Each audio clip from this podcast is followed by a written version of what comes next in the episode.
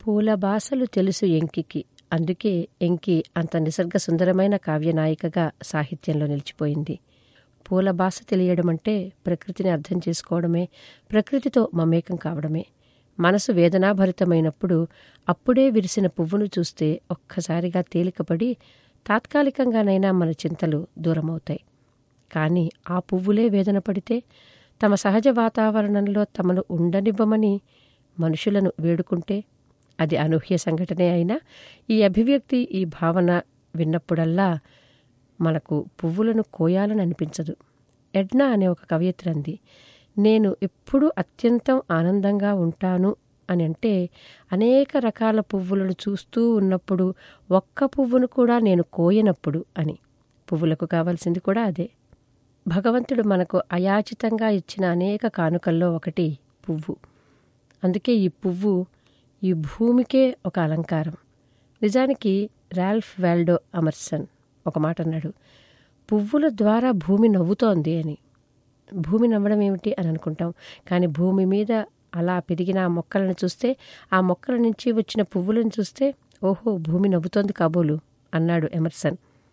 అలాగే మరొక కవయిత్రి అంది నాకు జీవితంలో అన్నిటికంటే ఇష్టమైంది అలంకారాలు లేకపోతే నగలు అని అనుకుంటారు ప్రపంచమంతా. ఎందుకంటే ఆడవాళ్ళకు నగలకు ప్రాణానికి లంకె అని అనుకుంటారు కాబట్టి. కానీ I'd rather have roses on my table than diamonds in my neck and ఆవిడ ఎమ్మ మ్యాన్ నా ఎదురుగా నా బల్ల మీద గులాబీ పూలుంటే ఉండే కలిగే ఆనందం నాకు నా మెడలో ఎన్ని వజ్రాల గొలుసులున్నా కలగదు అని. అది పూలు మనకిచ్చే ఆనందం. చైనా వాళ్ళకి ఒక సామెత ఉంది.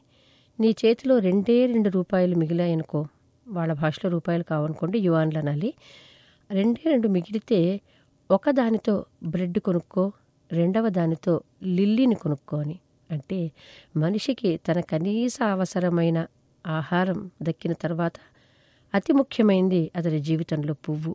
అదిచ్చే ఆనందం చాలా గొప్పది అని. నిజం చెప్పాలంటే ఒక్కొక్కసారి పువ్వుల్ని చూస్తుంటే మనిషిలో ఎన్ని రకాల భావ ప్రకటనలు ఉన్నాయో అవన్నీ కూడా పువ్వుల్లో కూడా ఉన్నాయేమో అనిపిస్తుంది. ఒక్కోసారి పువ్వు చిరునవ్వు నవ్వుతున్నట్టుంటుంది ఒక్కసారి మన ముఖాల్లాగా ముడుచుకుపోయి బాధపడుతున్నట్టుంటుంది. కొన్నేమో ముభావంగా ఉన్నట్టుంటాయి. కొన్నేమో చాలా ధైర్యంగా నిట్ట నిలువుగా నిటారుగా నించున్నట్టుగా ఉంటాయి. అందుకే పువ్వులు మన మనుషుల్లాగే ప్రవర్తిస్తాయి అని కూడా మనకు అనిపిస్తుంది. అలాంటి పువ్వును గురించి భగవాన్ రజనీష్ ఒక మాట అన్నాడు. జీవితంలో దేన్ని బలవంతంగా చేయొద్దు అన్నీ వాటంతట అవే జరగనివ్వు అని ఉపదేశం చేస్తూ ఆయన అంటాడు. ఆ భగవంతుణ్ణి చూడు మొగ్గల్ని బలవంతంగా తాను విప్పి పువ్వుని చేయడం లేదు కదా? అయినా సరే అవి సహజంగా తెల్లవారేసరికి పువ్వులవుతున్నాయి. అంత సహజంగా మనం మనుషులతోనూ ఉండాలి పువ్వులలో ఉన్న సహజత్వాన్ని మనం కూడా అలవర్చుకోవాలి అన్నాడు భగవాన్ రజనీష్. పువ్వుల గురించి ఒక్కొక్కసారి ఆలోచిస్తే అందులో పరస్పర విరుద్ధమైన లక్షణాలు కూడా ఉన్నాయేమో అనిపిస్తుంది.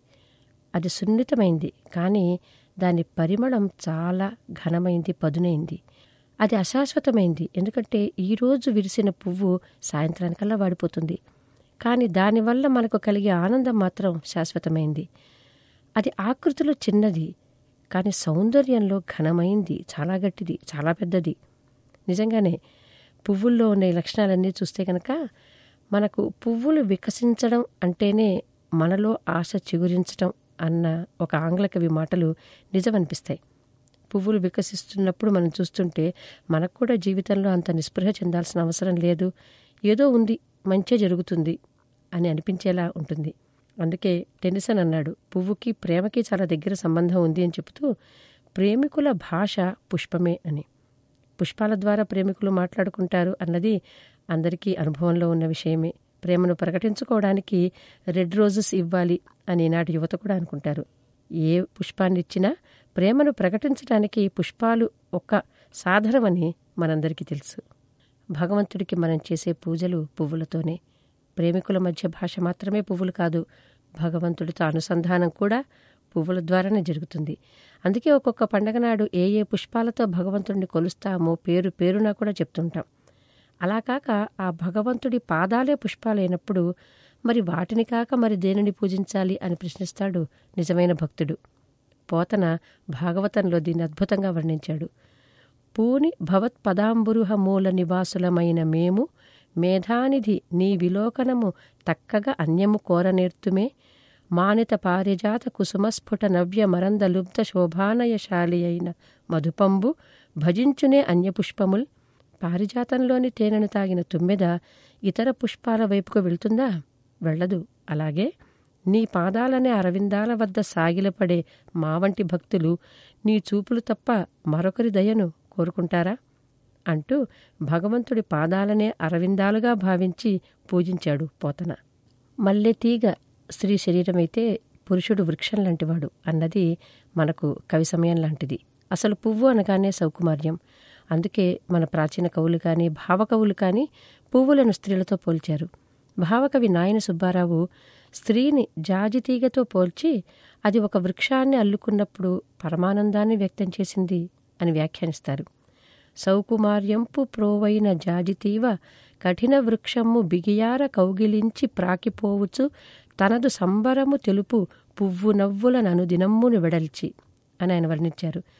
ప్రియుడు వృక్షమైతే అక్కడ ప్రియురాలు జాజితీగయింది మరో పద్యంలో నాయనగారే సీతను తీగగా శ్రీరాముడిని తాటి చెట్టుగా వర్ణించి ఒక్క తీగ చుట్టిన చెట్టు రాముడైతే అనేక తీగలు చుట్టుకున్న చెట్టు శ్రీకృష్ణుడు అని కూడా చాలా భావగర్భితంగా వర్ణిస్తారు. అంటే చెట్టుకి తీగకి ఉన్న అనుబంధాన్ని భార్యాభర్తల సంబంధంగా ప్రేయసీ ప్రియుల సంబంధంగా వర్ణిస్తూ అదే సమయంలో శ్రీరాముడు ఏకపత్ని వ్రతుడని శ్రీకృష్ణుడు బహుపత్ని సహితుడని కూడా ఆయన ఈ కవితలో ధ్వనింపచేశారు ప్రాచీన కవులు కానీ ఆధునిక కవులు కానీ స్త్రీ శరీరాన్ని పువ్వులతో పోల్చి వర్ణించారు అని ఇందాకే అనుకున్నాం. కావ్య ప్రబంధాల్లోనైతే ఇలాంటి వర్ణనలు చాలా దొరుకుతాయి. మామూలుగా కలువల్లాంటి కళ్ళు తామర తూడుల్లాంటి చేతులు మల్లెతీగ లాంటి శరీర సౌష్ఠవం గులాబీల పెదవులు ఇలా వర్ణించటం తరచు కనిపిస్తుంది. అయితే దానిలో ఒక చమత్కారాన్ని కూడా జోడించినప్పుడు మరింత సరదాగా ఉంటుంది. ఒక యువతి తన శరీరంపై మాటిమాటికి వాలుతున్న తుమ్మెదను చూసి చిరాకు పడిన వైనాన్ని ఒక కవి ఇలా వర్ణించాడు. వదన సరోజ వాసనకు వచ్చి తేటి నదల్చి చూడగా అది అసితోత్పలంబులని అక్షుల వ్రాలగా చే విదల్పగా అది మరలన్ పయోజమని హస్తయుగంబున వ్రాల నవ్వె అమ్మదవతి ఏమి చేసినను మనకిదేమి అటంచు ఎంతయున్? ముందు వదనం అంటే ముఖం తామర పువ్వులా ఉందని ఆ సువాసనకు తుమ్మెద వచ్చింది. అయితే అక్కడికి వచ్చి చూసేసరికి కలువల్లాంటి కళ్ళు కనిపించి దానిమీద వాలింది. సరి కళ్ళ మీద నుంచి ఆమె విదిలించుకుంది. తిరిగి అరచేతులు తామర రేకుల్లా ఉన్నాయని అక్కడికి వచ్చి కూర్చుంది. ఇక ఏం చేస్తే ఈ తుమ్మెద తనని వదిలి వెళ్తుందో తెలియక ఆ యువతి చిరాకు పడుతూ నవ్విందిట. ఇలా స్త్రీ సౌందర్యానికి పూలకు ఉన్న పోలికను అనేక రకాలుగా మన కవులు వర్ణించారు. ఈ శీర్షికలోని అన్ని భాగాలను వినడానికి దాసు భాషితం యాప్ను ఇప్పుడే డౌన్లోడ్ చేసుకోండి. లింకు డిస్క్రిప్షన్లో ఉంది. ప్రపంచవ్యాప్తంగా తెలుగువారు ఇష్టపడే అతిపెద్ద తెలుగు శ్రవణ పుస్తకాల యాప్ దాసు భాషితం. ఎంతో ఉచిత కాంటెంట్తో పాటు సాహిత్యం సైన్స్ అద్వైతం ద్వారా వ్యక్తిగత వృత్తిపర ఆధ్యాత్మిక ఎదుగుదలకు సోపానం కావడం దాసుభాషితం ప్రత్యేకత. మరిన్ని మంచి శ్రవణ పుస్తకాల కోసం దాసుభాషితం యాప్ను గూగుల్ ప్లేస్టోర్ యాపిల్ యాప్ స్టోర్ల నుండి నేడే డౌన్లోడ్ చేసుకోండి.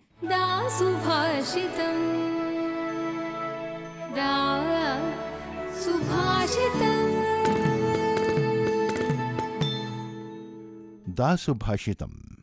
समग्र श्रेयस कुसोपानम W W W dot Dasubhashitam dot com